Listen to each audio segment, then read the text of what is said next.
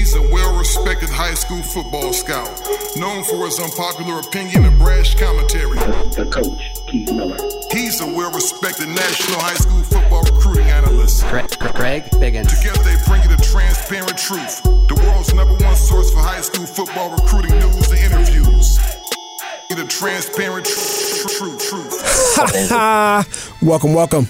You're now listening to the Transparent Truth Five Star Friday. And it's your boy, Coach Keith. GB! What up? What up, Keith? I'm so jacked up. We have a great guest, a great guy, great friend, Terry Bullock, St. John Bosco. Man, what an honor to have him on the show.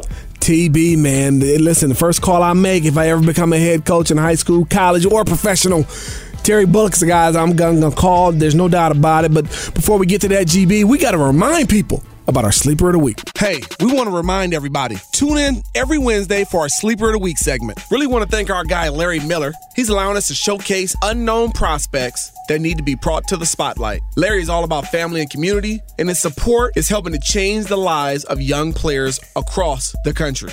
Each week, young men are getting scholarship offers after being featured on this show. So thank you, Larry. When we have business and a man that is really entrenched in the community, we need to show our support right back at him. Sit Sleep is the only place that offers advanced sleep technology. Greg? Body diagnostics. That's five star stuff. This is high quality stuff. Lay down on a mattress, and within seconds, thousands of sensors can help you find the absolute right mattress for you. Wow, within seconds? Seconds. Man, that's awesome. Sit and sleep. They'll beat anyone's advertised price, or your mattress is free. Appreciate you, Larry Miller. Thank you, Larry. All right, and we're back. We want to get right to it. Uh, GB, any thoughts before going into this interview with Terry? No, I mean, he, he is, I mean, he's a great friend. We, we hang out often, and I can't tell you, if we're on a field, and you'll, you'll hear it when you, talk, when you, you listen to the show, but dude, this is a kid who, everywhere we go, kids just gravitate toward him and come up and say, hey, coach, how you doing? Whether they're Bosco, Mater Dei, He doesn't care, man. He he unconditional love from him. Doesn't care if you go to Bosco or not. Obviously, he prefer you to play for Bosco, but holds no grudges and. uh man, just a magnetic personality for sure. Yeah, there's no doubt about it. Tremendous personality, tremendous sense of humor, uh, but very upfront, honest, and, and, transparent. That's why we have him on the show. So without further ado, let's bring him in. It's my guy, Terry Bullock, St. John Bosco. All right, right now, we'd like to bring in maybe the top recruit in America not prospect in terms of playing football, but top recruit as far as coaches. We got assistant linebacker coach from St. John Bosco, Mr. Terry Bullock. TB, how you doing? I'm doing good, Keith. Thanks for having me. No question about it. I'm glad we finally got you on the show, TB. Uh, we got a ton of things to talk about, ton of questions to ask you. I got my man Greg Biggins here, and make sure when you answer him, always give him the transparent truth.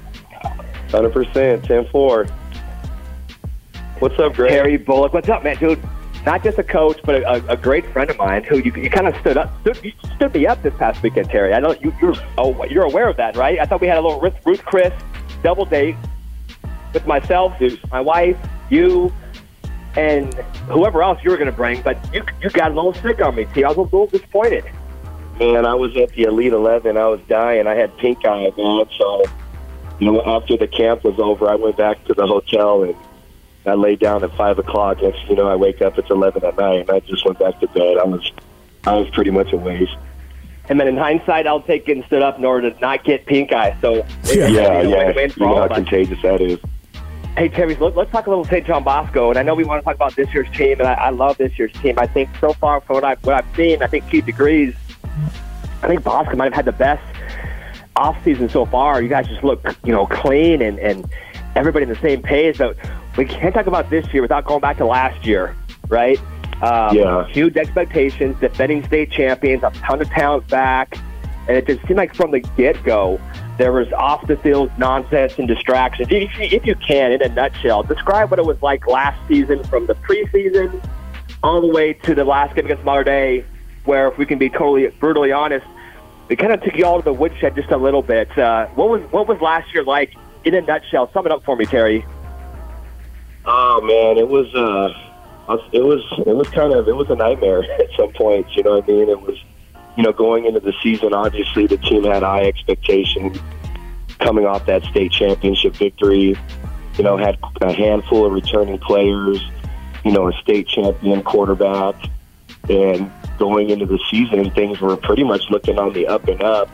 Um, you know, obviously we had DJ there backing up Real, and you know we had that QB one reality show, which I think everybody kind of felt was, you know, I think at some point in time was a distraction, you know. But I guess it's a, it was a, it was a learning experience for everyone, and you know, just kind of as the year went on and the way things played out, we had a little bit of quarterback controversy going on, if you want to call it, and you know, there was a little bit of rotating going on at one point, and DJ ended up being the guy. And, you know, as as chaotic as some things were throughout the season, I think it was pretty impressive that you know the team was still able to navigate through some of the issues and make it to the championship game. But you know, the bottom line, it was Mater Dei's years.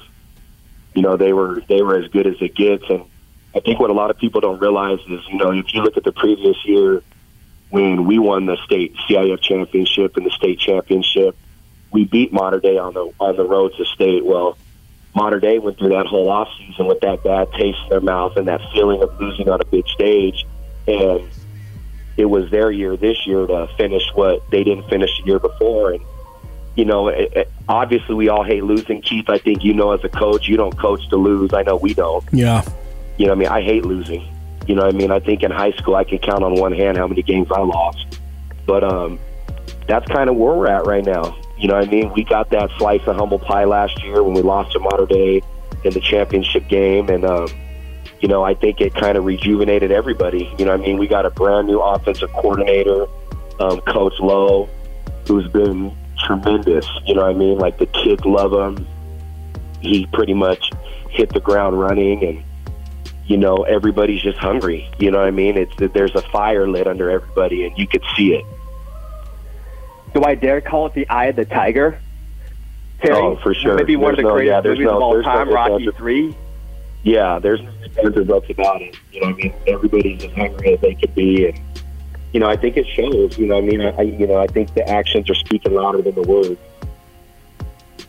So Terry, again, I the guy was talking about the elephant in the room. You kind of touched upon it a little bit. You know, with Real was a returning state champion quarterback. DJ is a guy who, you know, you listen to Wednesday's show. Keith and I both said this guy could be Cam Newton, number one pick in the draft. He's coming up. I know it's tough to keep, you know, both guys happy, right? I mean, you have this generational talent DJ who he's got to get his reps. You have Real, who in his eyes is a returning state champion quarterback. He's a D1 guy in his own right. And it just kind of seemed like things just kind of fell apart right away. I mean, it wasn't just after, you know, a couple of losses. It seemed like even in the wins, there was already some signs of some, you know, some issues. When did you first start to realize that, you know what, this could be an issue moving forward? You know, Real's not happy, the family's not happy. God bless DJ, right? I mean, he handled that better than most adults, and he's a 16, 17 year old kid who's handling it so mature. But when did you first see some signs that this might be an issue?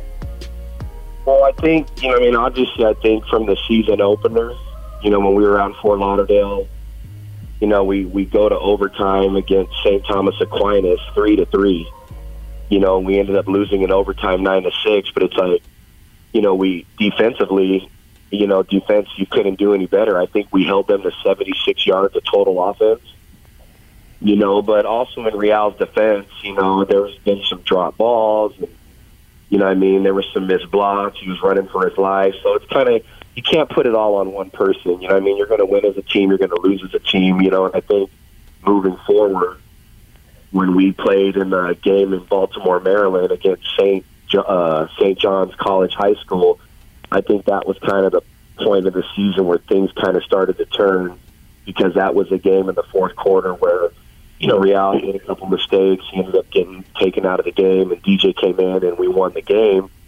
But even moving forward on from that point, Real Real never lost his spot, and I think that's something that I everybody should know he never lost his position because you know people want to take their story and spin it and this, this, and that. You know, when we came back from Washington D.C., we were going into a bye week for Orange Lutheran, and I think Coach Negro, I think he handled it excellent. You know, what I mean, he that was his guy that won his state championship the year before. You know, he gave him every ample opportunity. You know, stayed loyal to him, gave him every chance, and then even going in the Orange Lutheran game, he basically just said, "Hey, it's an open competition." You know, and whoever has a better week of practice is going to start the Orange Lutheran game, but I'm going to rotate you guys every series. So, you know, going into the Orange Lutheran game, you know, Real started, but him and DJ rotated, and I want to say I think Real might have rushed for like two or three touchdowns and DJ passed for two, and we won the game. You know, so for anybody on the outside looking in, it looked like we had a good little recipe because now any team we're going to play, they're going to have to defend two quarterbacks. You know, you're going to have to defend a quarterback who can run and throw, and then you're going to have to defend a quarterback who's like a true pocket passer. So, you know, I thought it was going to be really good, and then you know, unfortunately, some things happened, and you know, there was an undisclosed injury that came about, and you know, Real was no longer participating as a quarterback, and you know, we kind of had to move on from there. And then, you know, we went into the Mater Dei game at El Camino College, and uh, you know, that was DJ's first first game he got thrown into the fire with live bullets, you know, as a starter. And I thought he handled that game pretty well too. You know, we ended up losing by ten. You know, obviously we gave up a big punt return to Amon Ra, which, you know, anytime you give a team like that an easy opportunity to score and get a spot the points, you know, and then um, you know we had a field goal block, so you know we lose by ten points the first meeting, and then I think the second meeting around, by the time we got to the championship, I think the season was just so long and emotionally draining and stuff, and I think as the season went on, Mater Dei was just gaining more momentum, and I think we kind of were just, you know, even, you know, in the championship game, they just had a better night. You know, Terry, it's, it, I think it's kind of a, a, a cool thing in a way that you know you had all these distractions, and you mentioned the team was just kind of ready and just tired. This is a bad year for Bosco. You guys still made it to your, I want to say your fifth straight CIF championship. Never been done before, or is it? Is it six or five? It was five, yeah. It the was record, five. though, right? This is your down year. You guys still make it all the way to the final. You you dominate a Centennial team that had kind of been a, you know, a really tough out for whoever has to play them in the semifinals, and you meet up against a Mater Dei team. And you you and I talk almost daily, Terry. And I remember in my head, and I love your, your team. I love Jason and Chad Johnson and the, and the, the players of the team, Woodby and, and Blaylock. But in my head, I honestly didn't see a way for you guys to win that game, and it had nothing to do with the off the field distraction. It just I just saw Mater Dei as this generational team that was really really good. But I know talking to you every day, I know you were really confident that you know you kind of mentioned it before. You only lost by ten the first time. You had these off the field distractions. That was DJ's first goal of it. You had the return, punt return for a touchdown. You had the blocked field goal. All these things that could have happened negatively happened, and you still were in the game. And, and I know you were pretty confident. What, again, that one kind of got away, I thought, pretty quickly. I just seemed like Day was just so good and so dominant. When you were on the sidelines and you're watching the game, and it's the first quarter, and you're, you're seeing, you know, JT making throws, you're seeing Bru making plays against the secondary, and you're seeing defensively, you know, they're getting after the quarterback. At what point were you like, shoot, man, this team might just be a little bit better than we are today. At- At what point in that game? Because I know you were confident going in, but did you kind of, kind of, kind of just look at yourself and kind of go, dude, we don't have it today. Yeah, I definitely think in the third quarter, like in the third quarter when they started to pull away, I think it was kind of like, okay, this might not be too good here. you know, because even even you know even I don't know if you remember before half, like they got the ball with like less than two minutes left, and they drove the whole field and scored. We could have went in. We could have went in at half. I want to say like down seven. Yeah, You know, we and we gave up a quick one like before half. You know what I mean? And just hey man, those they were just good, man. You know what I mean? That offensive line, like you know, I know everybody always talks about how good JT is and how good Amon Ra is, which they are, and Brown, CJ, and Jacoby, and all those guys. But it's like that line doesn't get enough credit. You know, JT JT Daniels was back there in the pocket making Thanksgiving dinner. You know what I mean? He that that guy had all the time in the world. You know I mean? Not to mention the guy's got a cannon for an arm and you know I mean, just his football IQ's through the roof and it doesn't hurt that he has a candy store of receivers. You know, you give a guy you give a guy time like that, it doesn't matter you know how good your defense is. Someone's going to get open, especially when no one can get to the quarterback. You know, so it definitely uh, it definitely ended up being like a rough night towards the end, but. You know, it was, like I said, man. Sometimes a loss like that's a blessing in disguise. You know, what I mean, you, you learn a lot from a loss. So let, let, let's turn the page, Terry. I know you're, you're probably dying to turn. You're probably going to. When is GB going to stop talking about last year's freaking Oh team? no, it's I'm- okay. I'm, It's okay. I'm turning the page, Terry. This year's team, we, we got the eye of the tiger back. We got dudes. We got some new. We got some new recruits that are in here now. We got dudes like Titus Toler, who's a who's a banger, who will come downhill and hit you. Trent McDuffie could be, you know, as good an athlete as there is in the state. Um, Cedric Lytle playing linebacker. Uh, if you can, talk about some of the new players that you know we haven't seen. If you're a Bosco fan, you haven't seen McDuffie or Toler or, or Lytle. Um, how are those guys adjusting? How how are they? How have they been kind of implemented into the defense? Uh, you already mentioned Lytle's kind of leader already, right? So if you can, you know, talk about the new guys, the new players that we should be watching for this year. Uh, if you're a Take Bosco fan or just just a high school football fan. Well, yeah, you know, obviously, you know, getting Spencer Lytle, you know, that was huge. You know, he's a, a big time recruit, um, great linebacker, hard worker. You know, he brings that senior veteran leadership to the team from his experience. You know, the first week we're in spring ball, you know, the guy's in meetings, he's got his notepad out, he's taking notes, he's asking questions. So, you know, I think obviously as a coach, when you see something like that, it shows like, wow, this guy's serious, this guy's engaged. You know, um, Titus actually has a very high football IQ too. He's very smart. You know, he's picked it up right away. You know, Trent is that guy is just you know that guy's a freak. You know, just with his overall speed and ability. You know, he could easily be like a two way threat. You know what I mean? So he's been he's been spending most of his time on like the defensive side of the ball. And um, you know, obviously Trent and Titus and Colby Bowman, those guys are all, you know, they're track guys. They're competing for CIF this Saturday in the four by one. So they've been doing a lot of double duty. But um, you know, it, it's it's been a breath of fresh air to have some guys like that because even though they're new, this isn't their first rodeo. Like those guys have played a lot of varsity games and they know what's going on. So I think they have a lot of respect from the kids already. And they've kind of stepped right in, and it's been like kind of turnkey. Everybody's embraced them. You know, Raylan Goforce, a returning linebacker. Um, we have another middle linebacker, Jacob Jordandahl, who I think is like extremely underrated. You know, as far as in between the tackles, I don't think there's a better linebacker around. Like, you're not going to run that guy. You're not going to run the ball on that guy without getting tattooed.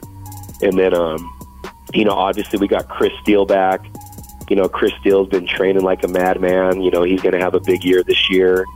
Um, two of the, actually three of the younger guys in the secondary, the 2020 guys, is um, Jake Newman, the safety. He's a younger brother of Chase Newman at Colorado. You know, fast, downhill. You know, kind of like Gruda, Gruda good type player. He'll hit you. You know what I mean? He doesn't miss tackles. You know, we got John Bond. You know, he's back there making big plays. Court Williams. Um, these are all 2020 guys, so these are guys that are going to be juniors. You know, Joshua Alford, our nickel. Um, you know, there's, there's a lot of guys, and then you know, obviously, you know about our D line. that we returned. I want to say we returned like six starters from our D line last year. So I think that's Speak on that, huge. Terry. Speak on that D line because I'm, I'm, me and Keith are going to go back and forth on this. I love your D line. Keith's a fan of the Centennial D line. Oh, yeah, me, they tell got me. Terry. Don't be got- humble. you know, Don't be humble. me. Tell me, Terry. Why, why is the Bosco D line the best D line in the state? Preach on that. Oh man, that's a lot. Um, just man, because they're they're just big. You know, I mean, they're big. They're athletic. You know, you look at Naeem Rodman.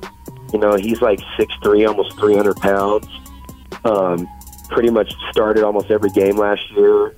You know, you got Kobe Pepe. He's another huge dude. He's just shy of six three. He's like two eighty. Started as a sophomore. You know, Cole Aubrey. He knows how to get after the quarterback. Um, we have Salava Poti back, who's 100% healthy, which is huge. Savea Logaleo. Um, we got another young guy that you guys have to watch out for. His name is Matthew Jordan. He's a 2020 kid. He's a like a hybrid type DN Russian guy, kind of like a taller, taller, taller version of uh, like a just like a taller, uh, kind of I want to say lengthy, lengthier, lengthier. Um, Cole Aubrey type guy, really fast off the edge. And then we have another big guy, um, Romeo Galasso. And Romeo's pretty big. Romeo's about six five, two fifty. So, you know, you got a solid rotation of like six really good D linemen, guys that can come in off the bench and, you know, give somebody a rest when they need to. But you figure between Kobe Pepe, Naeem Rodman, and Suave Apoti, even Cole Aubrey, those guys are three down guys. Like they don't ever have to come off the field if they don't want to, you know. So I think that depth that we have on the D line is going to be huge. You know, it should allow our linebackers to make a lot of tackles because a lot of those guys require double teams. And this is going to be their second year as starters. I mean, I think last year was their first year kind of taking off the launch pad, and they learned a lot. And um, you know, a lot of them are going to be seniors. You know, we're going to be pretty senior heavy at a lot of spots. So, you know, I'm, I'm really excited to see what that D line does. I know they're going to give a lot of teams a lot of problems. Tell you that right now. Hey, let's flip it over to the offensive side of the ball. And, Eh, you know, we've seen DJ make a big leap, which makes sense because he's actually doing football this spring as opposed to baseball. But what have you seen from DJ, not just from a pure throwing standpoint, but just has he, you know, DJ's a pretty quiet kid. Have you seen him kind of maybe pick up the, the leadership a little bit? Is that is that is he kind of built for the, for that? I mean, I know he's a leader by example, but is he a, a guy who's going to you know talk to it? You know, some of the guys. Is he going to he'll never give a rah rah speech, but is he um, you know a guy that's going to rally the guys around, go throw on the weekends? Get, you know, just be that be that dude in the locker room. Um, how has DJ stepped up this this year, this season, kind of on the field, and also just you know with the with the with the vocal type thing? He's got to you know if you're a quarterback, you got to have to you got to have to have that little bit. Yeah, DJ.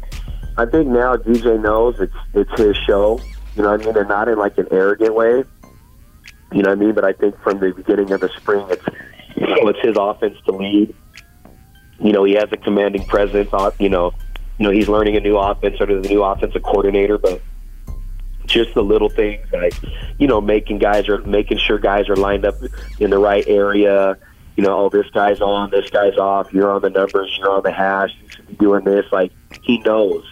You know what I mean? Now in practice, the ball's coming out way faster. You know, he's figuring out his hot reads a lot faster. Just it just seems like he's just a lot more comfortable now. Not to say that he wasn't last year, but like you know, when you see a guy just get in a rhythm, everything with him is fluid. And you know, leading by example is one thing, but DJ, you know, for someone that's like, I don't want to say he's like such a big deal, but he kind of is. He doesn't act like it.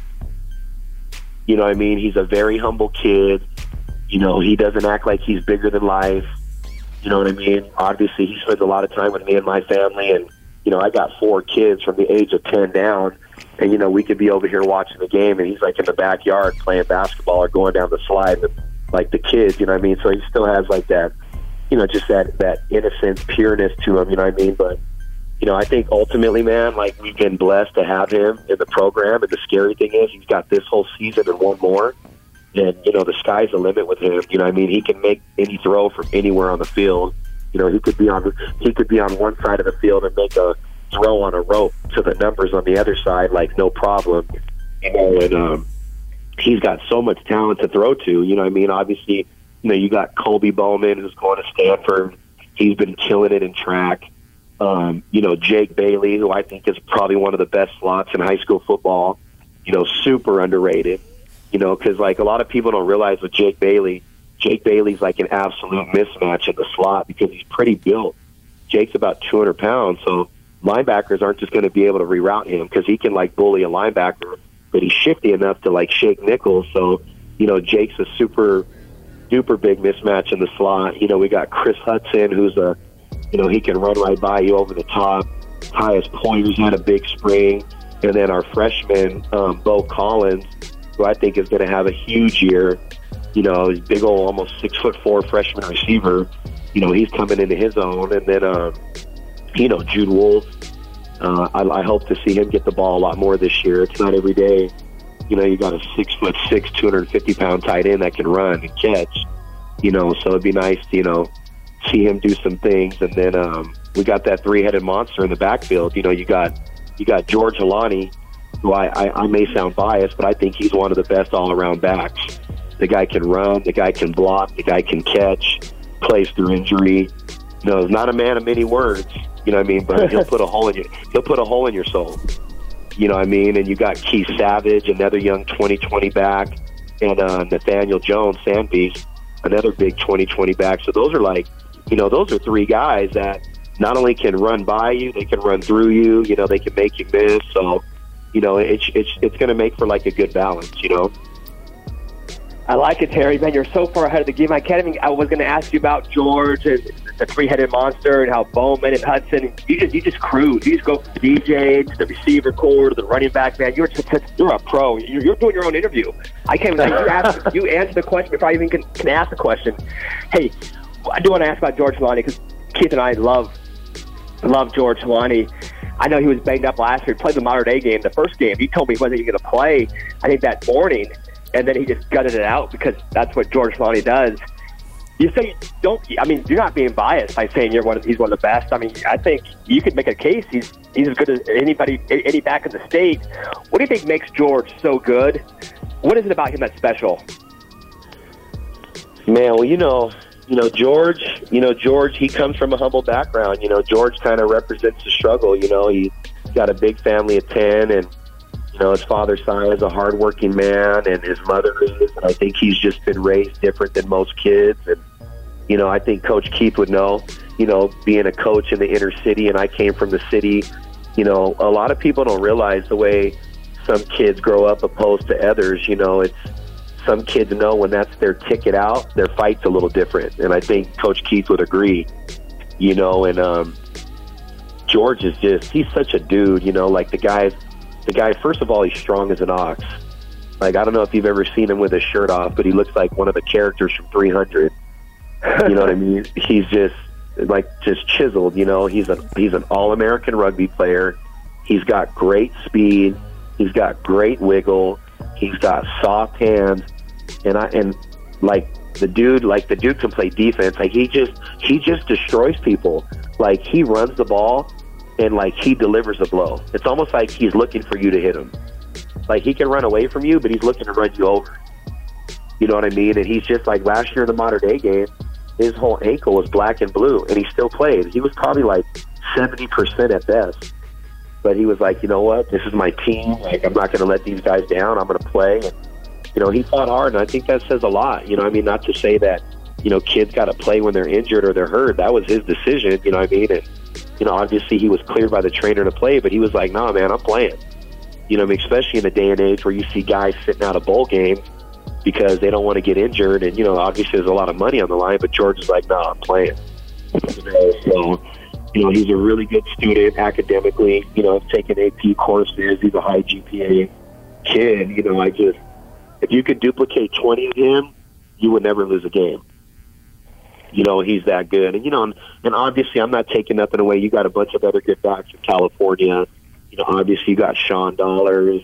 You know, you got the Juwan Collins of the world. There's guys everywhere, you know. I mean, I'm just saying, I think George has been proven against some top tier talent. Well, I get it, man. I, dude, I'm from South Central Huntington Beach there. I get the struggle. I get it. yeah. you, you like that one? Yeah, right. I thought I'd get a reaction out of you. No, dude, I'm a big fan. I, again, that was the game where you know Real couldn't play against Mario. That was the, the shoulder injury, or the alleged shoulder injury. You had you had George out there playing on one leg. I thought that was just such a, uh, I don't know, just two extremes out there at that time. But uh, what about another guy I wanted to ask you about? And you know, I'll let Keith jump in if he has a question. But you know, Colby Bowman, I, I think you know me and Keith. One thing about the show, we, we're always pretty much free to talk about any topic, and there's nothing. And you know, there's there's nothing that that we can't talk about. But we talked about sometimes it's kind of hard for a, a white wide receiver to get attention. Talk about Logan Loya a lot and how much we like him. And he has like three offers. He's starting to blow up now. But you know, Bowman, dude, this kid can run, can't he? And I mean, I just feel like I've seen the videos of him running the two, uh, you know, the 200 and, and the, the relays. And I mean, I, it, does he? Is he? I just? Is it just me? Or I mean, he looks like he's going to have a huge year uh, talk about Colby going to Stanford, obviously, so you know he's got the academic side of it down. But uh, what are you guys expecting out of, out of Bowman? What kind of chemistry do him and DJ have together, and and where do you think his upside is as a football player three, four years down the you know down down the road? Well, Colby has, you know, Bowman has such a bright future. You know, obviously him and DJ are pretty close. He calls DJ his his big oos, and uh, you know, they throw a lot. You know, I mean, even in the, even like before spring football started, like they were throwing together, like DJ and all the receivers every day after school. You know, what I mean, so they've been working on their thing. But you know, Colby's just one of those prototypical hardworking Orange County boys. You know, what I mean, Dad's got him. They're gritty, Terry. They're gritty out there in Orange County. oh yeah, hey man, don't sleep on the OC boys. You know, what I mean, those kids are disciplined. They play hard. Like, you know, I never, hey man, I never, I never sleep on anybody. You know, I mean, everybody, everybody brings something to the table, but it's like you know, his dad invested in a JUGS machine. He catches hundreds of balls a week. You know, Colby's one of those kids. He trains like he's got nothing. You know what I mean? I think he just I think he just PR'd a couple weeks ago in the 200 at a 21-4, and that's moving. You know, Yeah. he's on the four by one on the relay, and they're going to be competing for CIF this Saturday. I know at the Nike Regional he did really well. He ran like a four five three, and uh, you know got invited to the opening. And uh, not to mention he's six three, two hundred plus pounds. Like he's a pretty large man, you know what I mean? And he's just he's to have a big year, you know what I mean? And I'm, I'm happy to see everything that's happened to him because he's worked hard. Because you know, like earlier on in the recruiting process, I think it was a little bit frustrating for you know the family because you know of course you want to see your kid get recruited and things jump off and I think a lot of parents get so focused on seeing kids getting these offers and I think you know you and Kate will both back me up on this but it's like hey they're cool but they don't mean anything until you sign that letter of intent you know I mean nothing's final till it's final and then you know it doesn't matter if you have one offer or 30 you can only go to one school but you know Colby's recruiting kind of went from zero to 100 real quick you know he got he got his first couple offers last spring, and then before you know it, you know he was over ten, and you know one of the top receivers in the state of California. And I think that's great because that's all the work that Colby put in, and you know he he fits Stanford perfect. He's a Stanford type receiver. You know, I mean, and he's going to kill it this year because he plays the slot, he plays outside. I think one thing in his game that he's elevated not only was his speed, was his get off, and you know his route running. So. Colby's going to have a big year this year. You know, we're looking for some big things out of him. Keith, you got anything? Yeah, I do. I do actually, GB. I was just sitting here thinking while Terry was talking. You know, the lifeblood of any high school program, and I don't care who you are, um, is the middle schools, right? Getting the best players out of middle school. Right now, Dylan Kendall is a 2022 kid. We talked a little bit about on Wednesday. Come from the Cerritos Steelers Pop Warner program. Looks like he's going to be a big time player for Bosco for years to come. But but Terry, you have a story uh, with a guy we're all familiar with, with Bru McCoy and his father Horace that I'd like for you to share in terms of when Bru was coming out of middle school, he was trying to choose between Bosco and Mater Dei and kind of what your relationship is with the family and how that thing all play out. Why don't you give us give us that backstory, uh, Terry? Because I think it's pretty interesting. Yeah. So Horace, you know, I don't want to, I don't want to get Horace in trouble, but you know, Horace is my guy. You know, Horace and I are very close.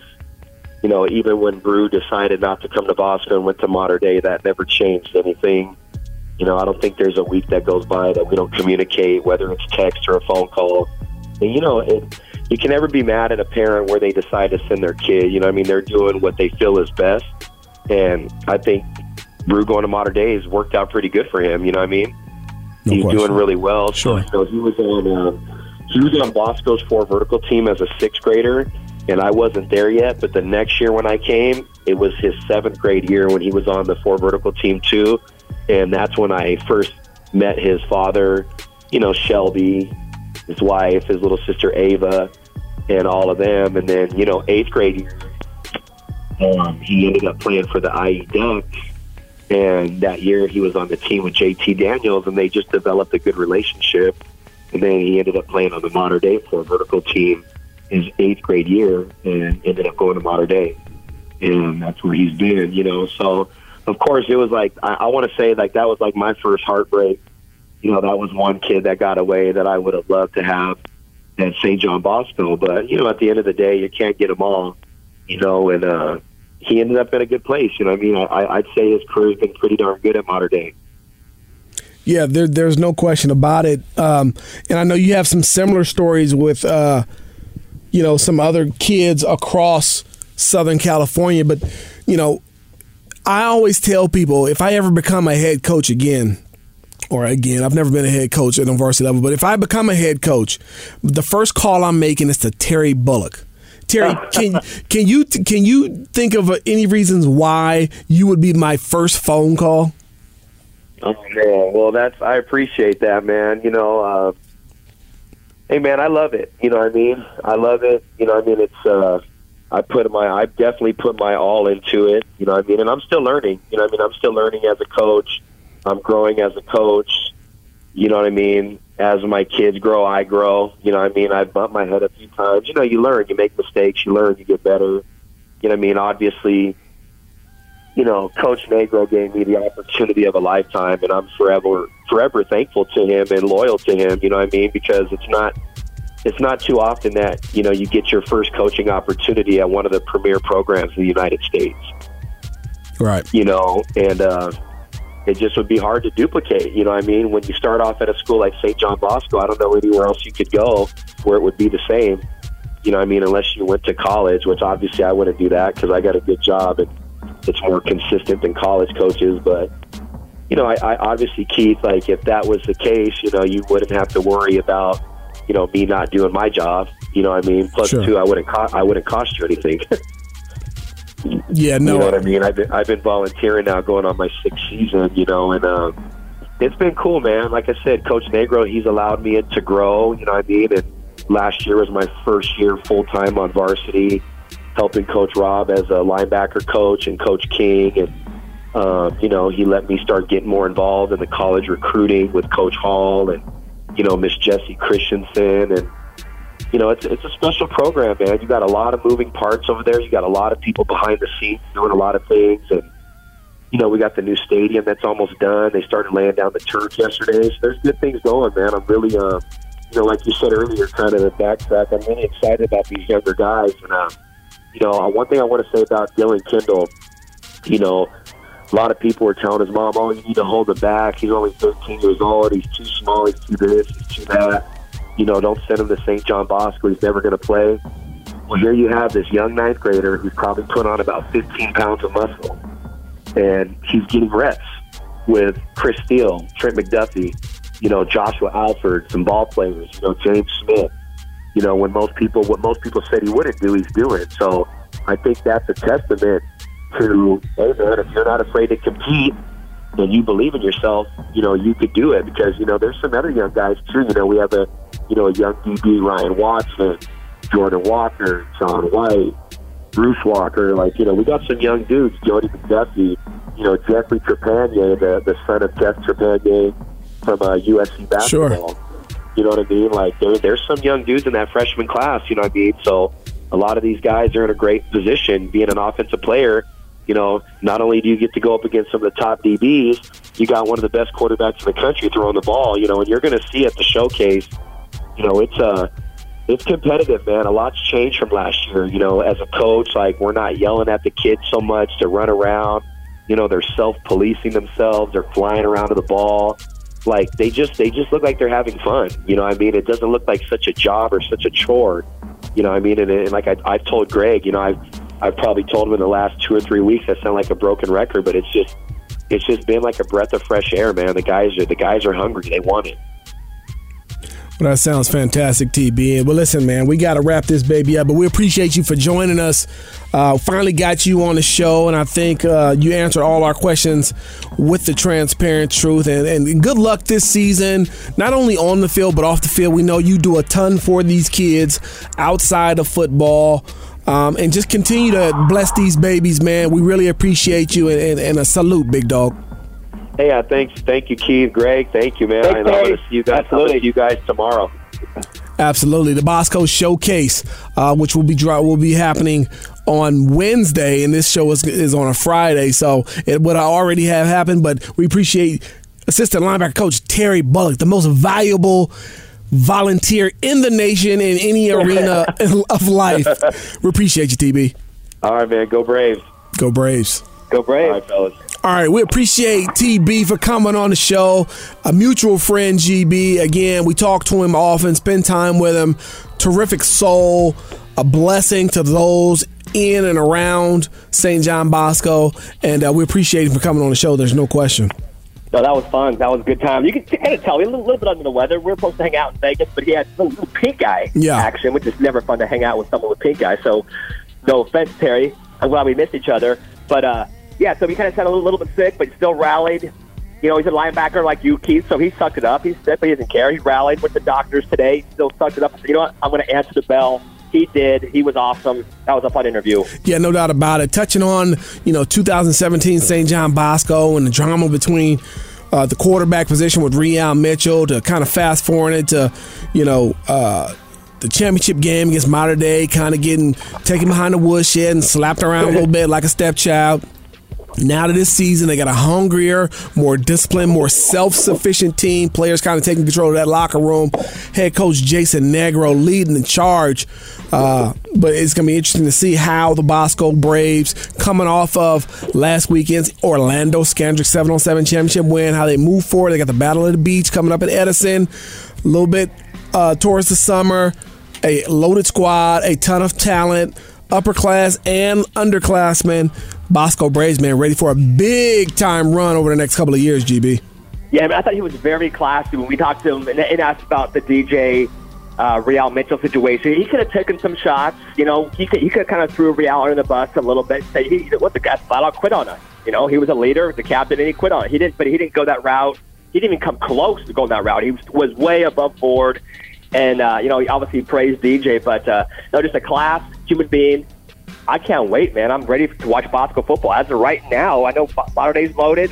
We love Centennial, but I think Bosco's had the best offseason, so I'm, I'm excited to see them in the pads. Yeah, something up in a couple months. something stood out for me, GB, from a previous episode. He talked about how Dylan Kendall and his mom they didn't hold him back. He says if you believe in yourself and you're not scared to compete. What do you need to hold yourself back for, man? I like I. I oh man, Love I that. echo those sentiments and those comments, and it takes me back to our our, our episode talking about holdbacks. If you believe in yourself and you're not scared to complete compete, why hold yourself back? But it's every parent's decision. I don't knock the decision. That's just not what I choose to do with my kids. So whatever that's worth. But I loved how Terry Bullock put that. Anyways, um, great interview. We appreciate TB for coming on we got to remind everybody out there before you do anything this weekend, go visit the Winter Circle.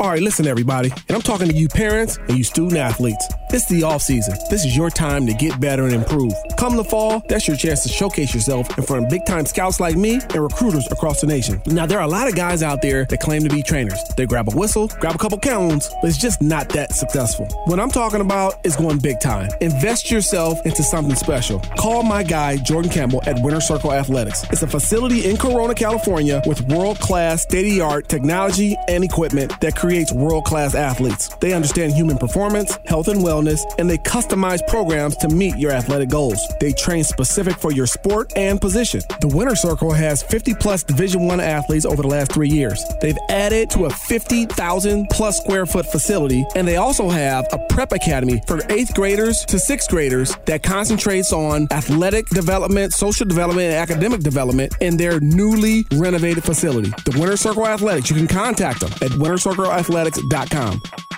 All right, we appreciate everybody for joining us. That's going to do it for Five Star Friday. Follow my man at Greg Biggins on Twitter, at Coach Keith underscore MP. Follow the show, Facebook, Twitter, Instagram, social media. We are out there. Follow every show on YouTube. Listen in if you don't have uh, any other avenues to do so. There's a new sheriff in town, and his name's Reggie Hammond.